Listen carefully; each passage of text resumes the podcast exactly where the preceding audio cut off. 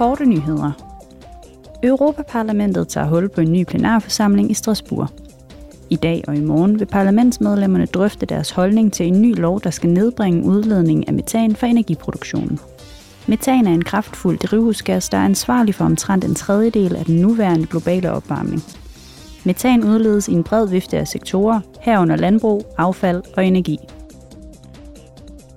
EU's våbenindustri er nødt til at øge sin produktion af ammunition og missiler for at kunne hjælpe Ukraine med at forsvare sig mod Ruslands angrebskrig.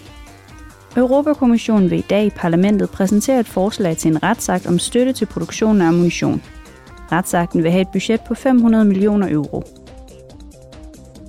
I morgen vil parlamentet godkende en makrofinansiel støttepakke til Moldova på op til 145 millioner euro. Formålet med støttepakken er at hjælpe landet med at dække dele af dets finansieringsbehov for 2023.